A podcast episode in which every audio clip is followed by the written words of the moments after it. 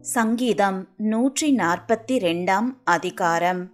கர்த்தரை நோக்கி சத்தமிட்டு கூப்பிடுகிறேன். கர்த்தரை நோக்கி சத்தமிட்டு கெஞ்சுகிறேன். அவருக்கு முன்பாக என் சஞ்சலத்தை ஊற்றுகிறேன். அவருக்கு முன்பாக என் நெருக்கத்தை அறிக்கையிடுகிறேன். என் ஆவி என்னில் தியங்கும் போது நீர் என் பாதையை அறிந்திருக்கிறீர். நான் நடக்கிற வழியில் மறைவாக எனக்கு கண்ணி வைத்தார்கள். வலது புறமாய் கண்ணோக்கி பாரும் என்னை அறிவார் ஒருவரும் இல்லை.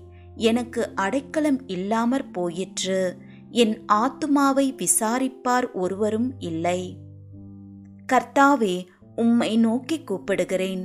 நீரே என் அடைக்கலமும் ஜீவனுள்ளோ தேசத்திலே என் பங்குமாயிருக்கிறீர் என்றேன். என் கூக்குரலுக்கு செவிகொடும் நான் மிக்கவும் தாழ்த்தப்பட்டேன். என்னை பின் தொடருகிறவர்களுக்கு என்னை தப்புவியும். அவர்கள் என்னிலும் பலவான்களாயிருக்கிறார்கள் உமது நாமத்தை நான் துதிக்கும்படி என் ஆத்துமாவை காவலுக்கு நீங்களாக்கிவிடும். எனக்கு நீர் தயவு செய்யும்போது நீதிமான்கள் என்னை சூழ்ந்து கொள்ளுவார்கள்.